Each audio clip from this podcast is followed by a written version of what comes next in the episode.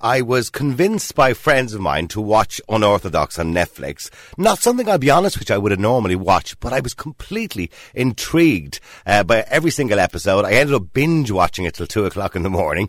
And I have to say, it's an intriguing story. And when I say a story, it's your life, Deborah. I mean, when you watched it on Netflix, do you believe it portrayed your life? I, know you were involved in the making of it, but did, did I mean, when you looked at it, was that your life? Is that really what you saw in your life?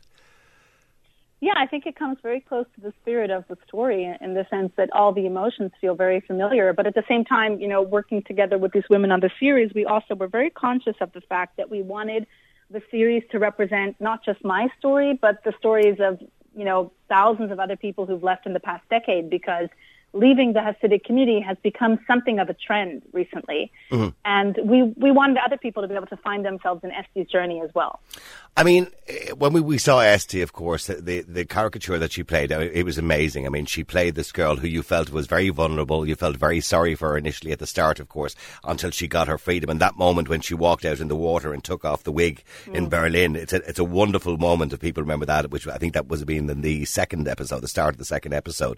But can you yeah. describe to people what it was like to be part of this sect. Some people would describe it as a cult. It was a religion, of course. It was, uh, you know, a very strict Jewish religion. But where did it originate from? I mean, this particular Satmar, Hasidic, uh, unorthodox Jewish religion, where did it come from or where did it originate?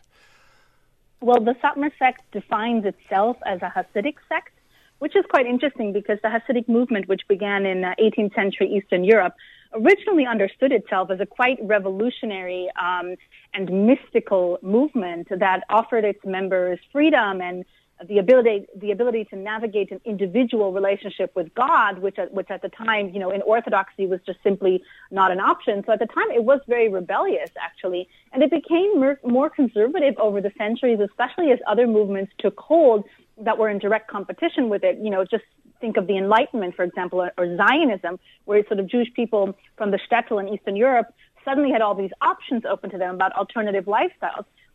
And mm-hmm. already at the turn of the 20th century, um, you know, the rabbi in this small town of Satu Mare on the border of Hungary and Romania was preaching against all of these other competing movements, and he was warning his congregants that God would send a punishment to remind the Jewish people that they were still in exile and still had to abide by the rules by the pact that they swore to God when they were first sent into exile, which is, you know, to accept the condition of exile, to submit to the authorities, uh, and to, you know, wait passively for the Messiah. So when the Holocaust happened, this rabbi who survived by getting on a Zionist transport to safety, he went straight to New York and he started gathering all of these traumatized survivors around him and said, I warned that this would happen. I know why the Holocaust happened. It was a punishment, a last chance for us to finally return to our traditions and and bring the so essentially so essentially what he was saying was that the Jewish people in this sect they deserved it.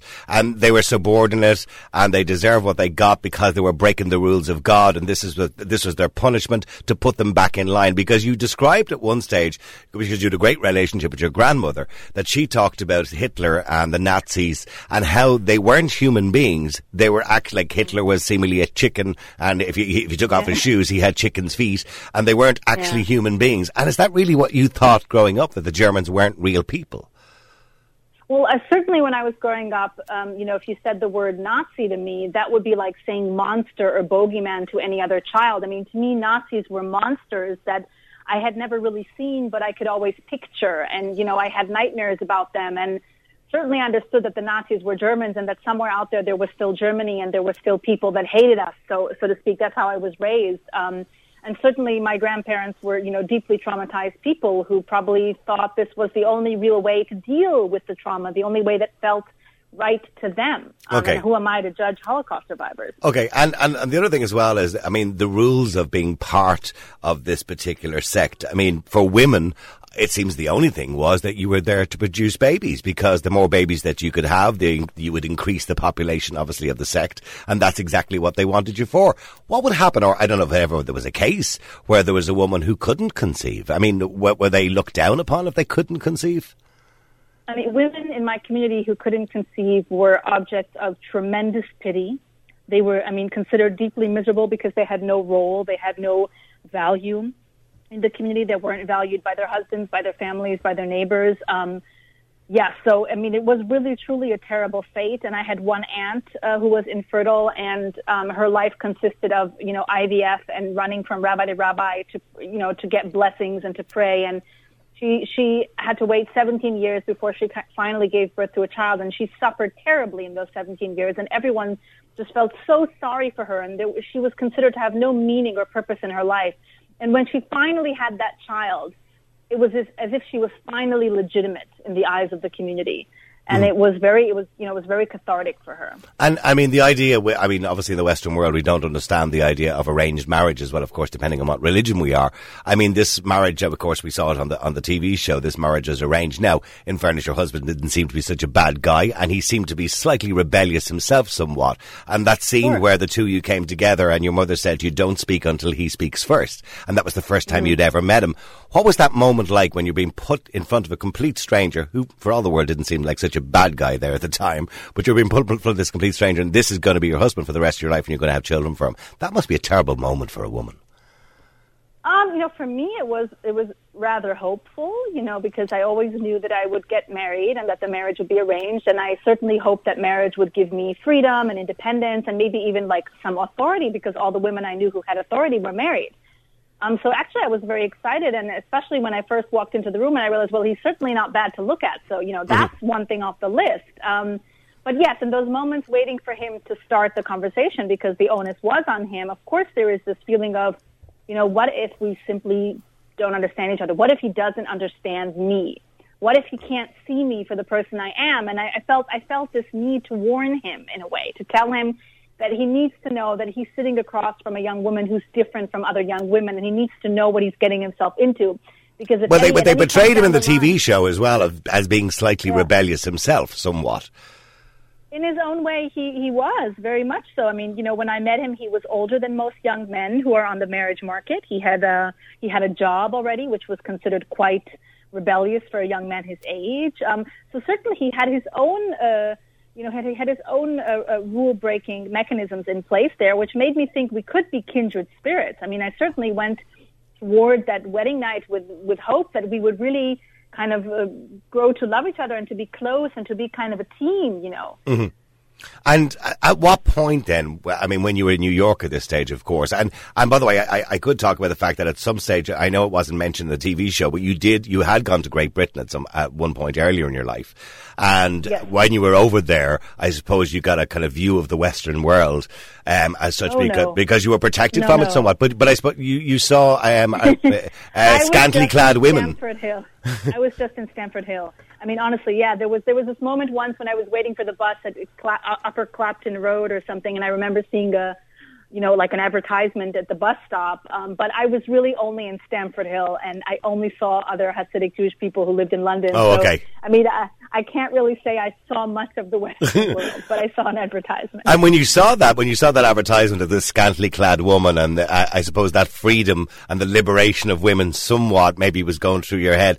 Is that was that something that kind of sparked with you that you kind of said at some point I would like to not like to be her in particular, but I would like that freedom. You know, at that time, I wasn't able to articulate it so clearly to myself because I think I was still still struggling to understand what freedom was, and you know, I had so many prejudices about the outside world that had been inculcated within me. Um, that you know, I, I think I approached that with a mixture of curiosity and fear. I mean, you know, freedom can also be very frightening, and it's really hard to, to, to navigate your way toward it and to understand what it really is because so much of what is sold to us as freedom, even outside, is an illusion. Mm-hmm. You know, so you know, I'm not sure that that woman uh, uh, represented freedom to me, but she certainly represented, you know, you know, another another archetype. And um, in in a sense, you know, my journey has been about finding my own personal freedom outside of these archetypes to find kind of my way in between. Well, let, us talk about your journey, and the, the, quite dramatic part of the of the TV show is obviously the opening scenes, where, uh, of course, you had befriended your piano teacher who helped you to get out of New York, and that dramatic scene where you got on the bus and you know they were looking for you, and obviously they were going to come after try and get you back again. What was that moment like for you? It must have been terrifying because you were still quite young, so it must have been terrifying for you to leave this safe haven of not only the sect but New York, a place where you really only spent most of your life, uh, to go to a country that you'd never been in before. Okay, so Niall, now I'll break the news to you that you know much of the series that takes place uh, after she leaves is uh, fiction. Okay. Because we wanted we wanted that part of Essie's life to differ from my own life because we wanted. I think I wanted, and you know, these other women wanted me to have a little bit of privacy in my current life. So everything that you see happening prior to her leaving is based exactly on my life experiences and on the book. But what happens after has been kind of um, based off of a variety of different experiences that other people have had in the same situation. Well, I would imagine it's dramatized as well. Yes. I mean, look, it's got to Yes. make it's got to make good TV too. I mean, that, Yeah. that that's the end of it as well. But So when, when you managed to get to Berlin, I mean, what was that feeling like when you got to Berlin, um, and you moved away from the community, and all of a sudden you had this liberation that you could do whatever you want, and you could see people who were different. I suppose that you know the community that you were in wouldn't have accepted homosexuality or lesbianism or transgender or different things. You, you know, you can watch TV and Western television, all that kind of stuff. What was it like to, for that change in your life? Well, I moved to Berlin five years after I left the community. So I lived in New York prior to that, and I mm-hmm. think I was exposed to a lot of that in New York. But what Berlin represented for me when I finally did arrive here was a sense of openness towards people who don't necessarily fit into any specific uh, segment of society. Berlin is, is a city full of misfits. It's a city that is, you know, known for having a slightly anarchist character, and that applies to all aspects of life. And so what happened was I arrived, nobody knew anything about where I came from. They didn't know enough to judge me. And I was just simply accepted from day one. I met my first friend in a coffee shop on the first day. And within a week, I had had a group of friends uh, from the same coffee shop, and we were inseparable, and we're still close. And in that sense, what you see happening to Esty as she arrives in Berlin, which some people almost think is unrealistic, how does someone make friends that quickly, is is exactly what happened to me in Berlin, and it's something that you know is not possible in cities like New York, Paris, or London, where social structures are more mm-hmm. conventional and more difficult to break into. And and are you purposely with, or I mean, would your friends or the, the, the people that you kind of hang out with now, are they a very diverse bunch of people because you're trying to overcompensate maybe for the life that you didn't have in your youth? I would say that my group of friends today is very diverse. Yes. Um, people from all over the world, from all kinds of backgrounds, and what they tend to have in common is they've all broken away from something. But that is something that is also true about this city. The city tends to attract people who need to run away, who need to leave something behind them. And I mean, for people who watch the TV show, obviously, as you mentioned already, a, a lot of the, the the end part that we saw there. I mean, obviously, the initial story uh, was your life, but um, a lot of the end of it was fiction. I mean, I, I mean, which disappoints me that you didn't actually walk out into a lake and take your wig off and lie down, because that was a wonderful scene. In it, because that's the one scene I think everybody remembers in it as well. For people who watch that, I mean, when we think of these thousands and thousands of people all around the world in different sects and very strict sects, I mean, you've got the Baptist Church in America as well, which would be very similar type of sects. Um, you know, I mean, what do you say to people who may be listening today? I mean, we do have some of them here. There's there's communities over here as well in Ireland that would be very religious and very like that, where people are not allowed to watch TV, can't use mobile phones, arranged marriages. What do you say to them? people? Would you tell them to get out, or would you say, you know, only get out if you want to? I mean, are they being brainwashed? They are being. I, you know, my policy is because I know that leaving is so difficult and that most, the majority of people fail at the at the uh, venture. Um, you know, actually, what I say to most people is, if you can find a way to be happy in your own world, um, it will be easier than leaving. You know, I think that you know people should only leave if they're desperate and if they feel they have nothing to lose. Because so otherwise, I find that they just remain torn for the rest of their lives. You know, missing what they've lost and not quite feeling at home in the new world. Whereas if you really have nothing to lose. If you leave, if you're leaving nothing behind, then you have some kind of chance because everything you achieve will still be better than what you had before. And I really think it needs to come to that point. One final question, by the way, and I've Googled this, but I didn't know how to Google it. Um, and in the uh, TV show, everybody who walked through the door, the front room of a house, there was a stick on the wall, and everybody touched Yeah. this stick. What is the Yeah. stick? Um, it's a mezuzah. It's something that um, Jewish people have on all of their doors, and it it, it uh, contains a small prayer scroll inside. Okay. and it's like a blessing for the home. And um, this is uh, a sort of refers back to the time uh, in Egypt when uh, Jewish people painted their homes to protect themselves from the tenth plague. All right, because I, Well, I I mean, watched everybody do that, and I was trying to Google it, and I was googling "stick on wall in Jewish households," and I was I wasn't getting a really I wasn't getting a really good answer, and I was dying to know what this actual stick was. I mean, the Jewish community in Ireland are quite small, actually. There's only, would you believe, Yes. in a population of five million people, we've only got 1,200 Jewish people living in this country. Um, so it's a very small community. It was much bigger many years ago, but seems to have declined over the years. But look, it's been wonderful talking to you, and the, the Netflix Thank show you. is amazing, and I'm sure you're delighted with the exposure that it's got as well, because it was up the top there in Netflix in the uh, in the number one, number one position for quite some while, and I would recommend to everybody to watch it because although as you say much of it is fiction, a lot of it is about your life, and actually it is about the lives of many young women like you in those different types of communities around the world. So I think it's really important people get to see it.